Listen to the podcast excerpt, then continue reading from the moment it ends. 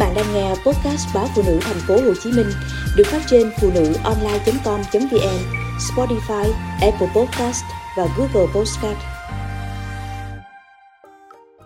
Món tủ của phụ nữ xứ Quảng Con gái Quảng Nam đương nhiên biết nấu mì Quảng rồi, thậm chí là món tủ. Ngoài món tủ ấy ra, tôi còn biết nấu những món ăn bằng tô như các loại bún, hủ tiếu, phở. Nhưng nếu được hỏi công thức nấu Nhắm mắt lại, tôi hình dung ngay ra một cách trơn tru về cách nấu mì Quảng. 12 tuổi, tôi đã biết nấu mì Quảng. Đến nay, qua mấy mươi năm, tay nghề ngày càng nâng cấp. Thậm chí còn có thể tự nhận là khá xịn sò. Các cô gái xứ Quảng cũng sẽ thuộc cách nấu mì Quảng như tôi.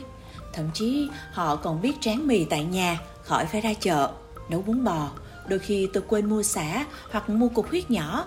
Về tới nhà, có khi phải dắt xe ra chợ lần nữa nhưng với mì quảng thì tôi nhớ như đinh chuẩn bị nấu mì quảng có đến vài món không cần mua vì luôn có sẵn trong gian bếp nhà như củ nén, dầu phộng, bột nghệ. Ba thành phần này không thể thiếu ngay khi làm món mì quảng vì nó là gia vị tẩm ướp đầu tiên. Đậu phộng giải nhỏ và bánh tráng nướng cũng không thể thiếu.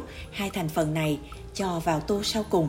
Có người cho rằng chẳng cái nào khó bằng người Quảng nấu mì Quảng bán cho người Quảng bởi có ai rành ăn mì Quảng bằng chính người Quảng đâu, nấu lơ tờ mờ là bị chê ngay.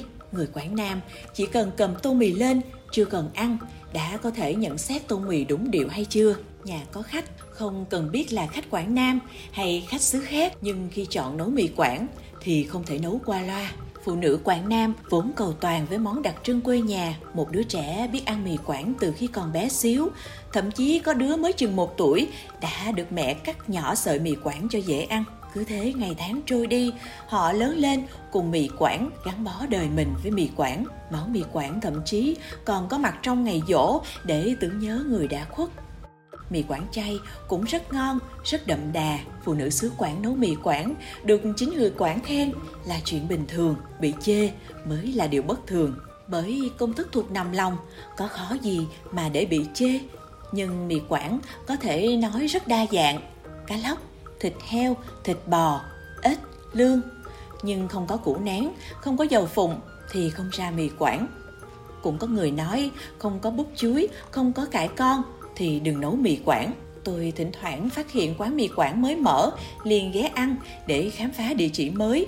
Cũng có vài lần thất vọng, ăn xong tô mì, không cần hỏi, cũng biết người bán không phải là người quảng. Lúc đó tôi có cảm giác như mình bị lừa. Chồng tôi thì nói, người ta không phải người quảng, mà chịu bán mì quảng là người ta đã có cảm tình với món ăn quê mình rồi. Và biết đâu người ta cố tình biến tấu món mì quảng cho hợp với khẩu vị người trong này thì sao? Mì Quảng đâu chỉ bán cho người Quảng, đâu phải ai cũng biết ăn cay, cũng đòi hỏi một tô mì Quảng phải có hương vị củ nén, dầu phụng. Kệ anh ấy, với tôi, tô mì Quảng phải đúng điệu thì mới ngon. Phụ nữ Quảng dù xa xứ nhưng luôn mang món mì Quảng theo cùng. Dường như ở đâu có người Quảng thì ở đó bày bán món Quảng từ cọng rau, trái ớt đến con cá biển. Một món ăn ngon chưa hẳn đủ nguyên liệu mà ngon thuộc công thức nấu cũng chưa hẳn đã ngon hơn nhau, còn phụ thuộc vào trạng thái người nấu.